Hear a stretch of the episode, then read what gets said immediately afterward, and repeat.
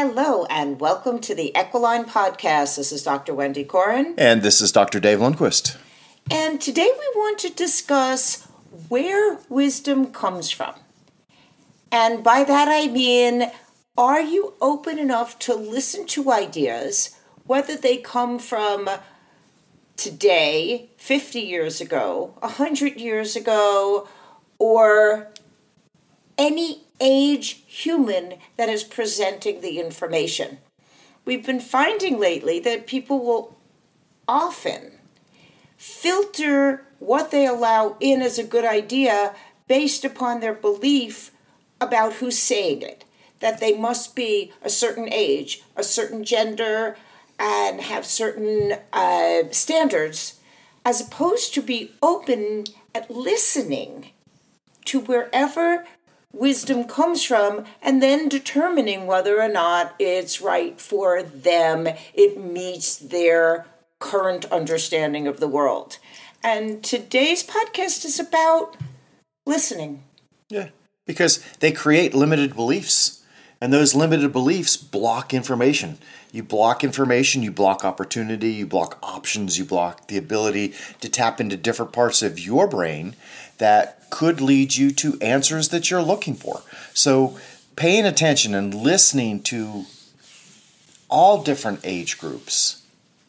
It's quite fascinating. I mean, back when kids say the darndest things, Art Linkletter noticed that often we'll hear something and then be inspired by it if we're able to let go of expectations and the idea that we can only accept data if it's presented in a pretty little box and tied with a pretty little ribbon of the uh, type that we are already programmed to think is valuable information.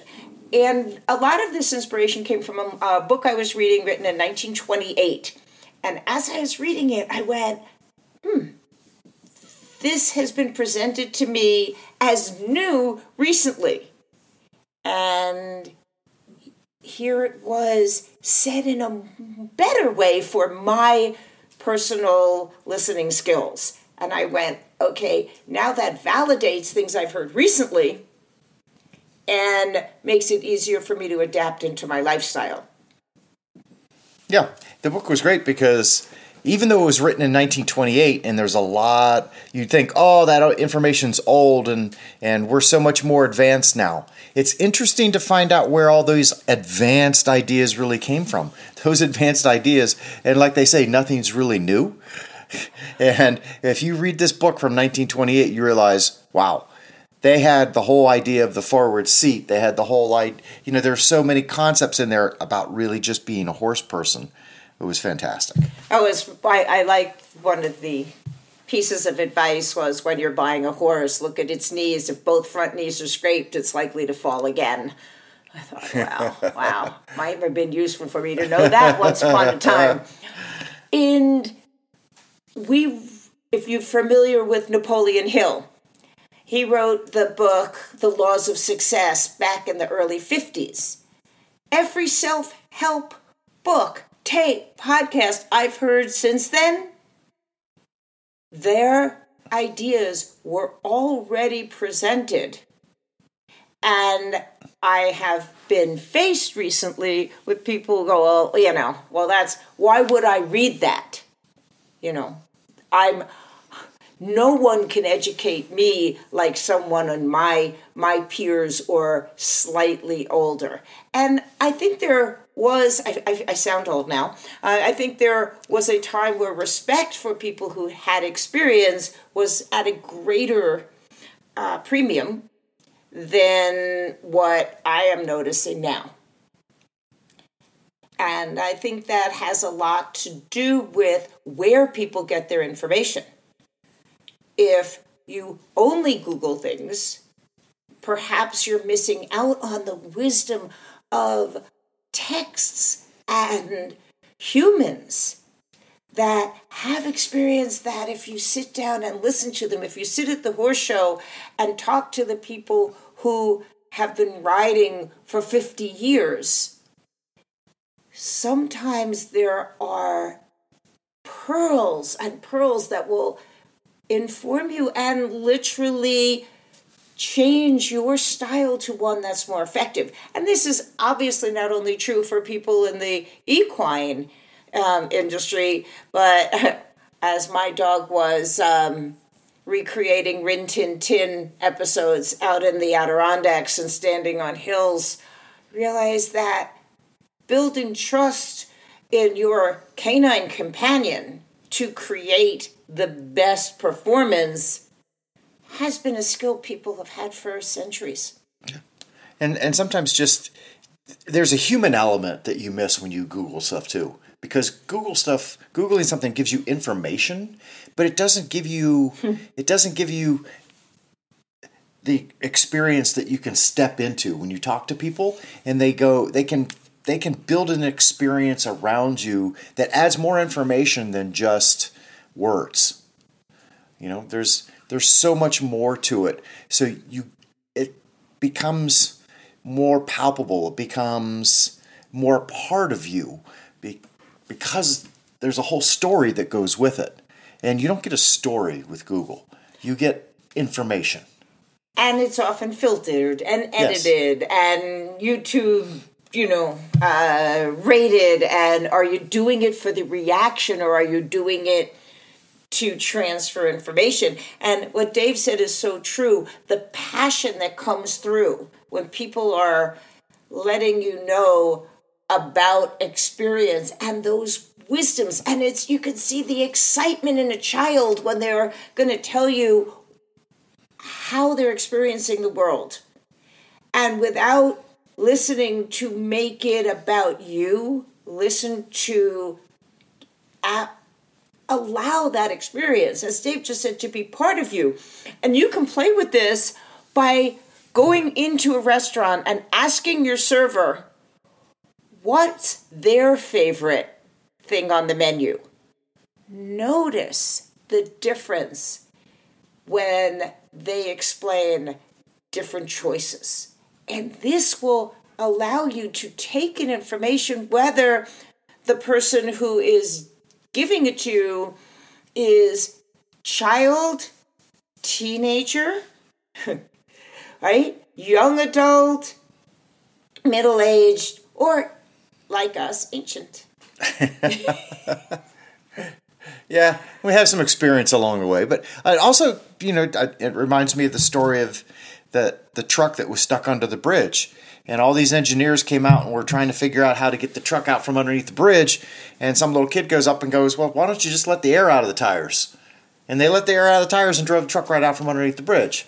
But, you know, sometimes you have to be able to let go of those limiting beliefs. You've got to be able to listen to all possible options and not just create a belief like, "Oh, you're too old to understand what that how to how to work a computer or how to do this." Uh, you know, that's not necessarily true considering the older people can created created the computer.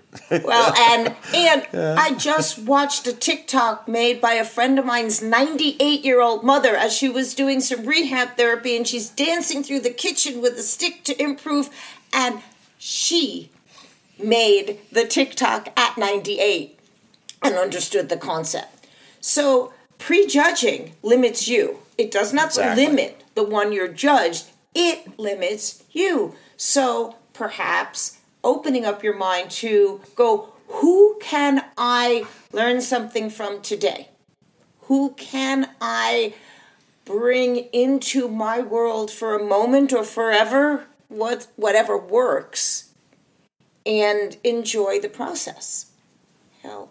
And uh, if if you want to have a better experience of competition with your dog, with your horse, with your cat if you're so inclined. I know people do show rabbits, so I you know we're uh, all experiences that you are are moving towards. There are ways out there to take in others' experiences and, as uh, Robert Heinlein said, grok them, make them a part of yourself. Because There, there's a lot of people out there with a lot of experience. And if you just hang out with your peers who don't who have the same experience you'd have, guess what? You're going to have the same experiences and slowly grow together. Whereas if you hang out with people who have got that successful piece of whatever life of whatever it is that you're trying to achieve, guess what? It goes faster for you because they can show you the steps to avoid. Yeah. It is not necessary to experience everything. And that the words you don't know till you try it, my answer has always been I'm not going to stand in front of a moving train. I'm going to allow the wisdom of other people's experiences to then guide my choices. And in in my personal experience, I've never wanted a guru in my life. I've wanted to have a smorgasbord of here's an idea, and that idea came from random conversation parent child and there's an idea this one came from reading uh, the the I Ching because there's so many cool things, and they're all subject to your own interpretation. So what will be true when you experience something can be very different when someone else experiences the same thing. It's still going to go through your filters, and you can make it your own if it, to use a more recent word, resonates with you. Yeah, because if it doesn't, then you'll create limited beliefs around it. And then sometimes it doesn't work for you, even though it worked for a hundred other people. Yeah, I, I, mean that's absolutely true, and it's the same thing in the relationship with with your dog as you're training it. You have to watch and listen and feel their response to you and alter your behavior to get the results you want. People will often come and follow Dave and I around and say, you know, can we can we trail you today? Can we um, just notice how you do things? And what's the number one question? What do you call that? like being able to name it makes it important or makes it successful. Being able to name it doesn't do anything. I mean, it could be Fred. Who cares? That, it is. It is. It is Fred. Yeah, that's my name. But but it's it's about the process. Okay, it's about the process, the intent behind the process. There's so much that goes into that, not, oh, what's its name? Well, and when you're stuck in a technique or a writing style or a training style, that stockness can it, it can encourage you to make things wrong. Well, this didn't work, therefore I'm wrong or the animal is wrong. And when you are able to take in data from many different sources, you go, wow, this approach didn't work with this animal in this time. I'm going into my toolbox and I'm going to select a different tool for this situation.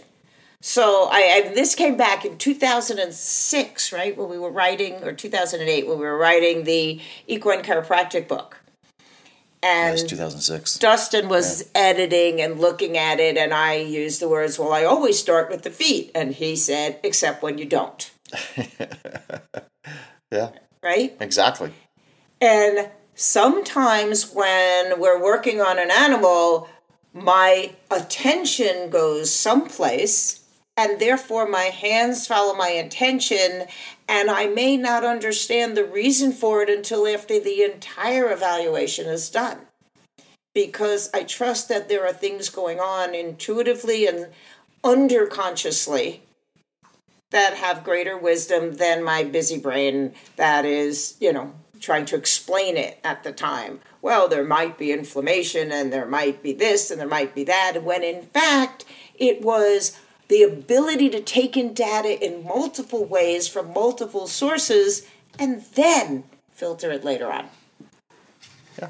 And all that comes from experience, experience, previous knowledge, having us followed around other people and watch what they did and grokked their information. yes. To grok, to fully encompass the experience of another. A full synesthesia. A full synesthesia, all systems on. And so we invite you to allow others to experience your knowledge in an open and not dictatorial way in the sharing of if this serves you or may serve you in the future, here's what's worked for me, and to bring in data from everywhere and store it away for when it might be useful or learn that you know that's not for me. I'm can i don't have to relearn this again. So on that note Da-da-da. this is dr wendy corin This is Dr. Dave Lundquist. and it's been an equiline podcast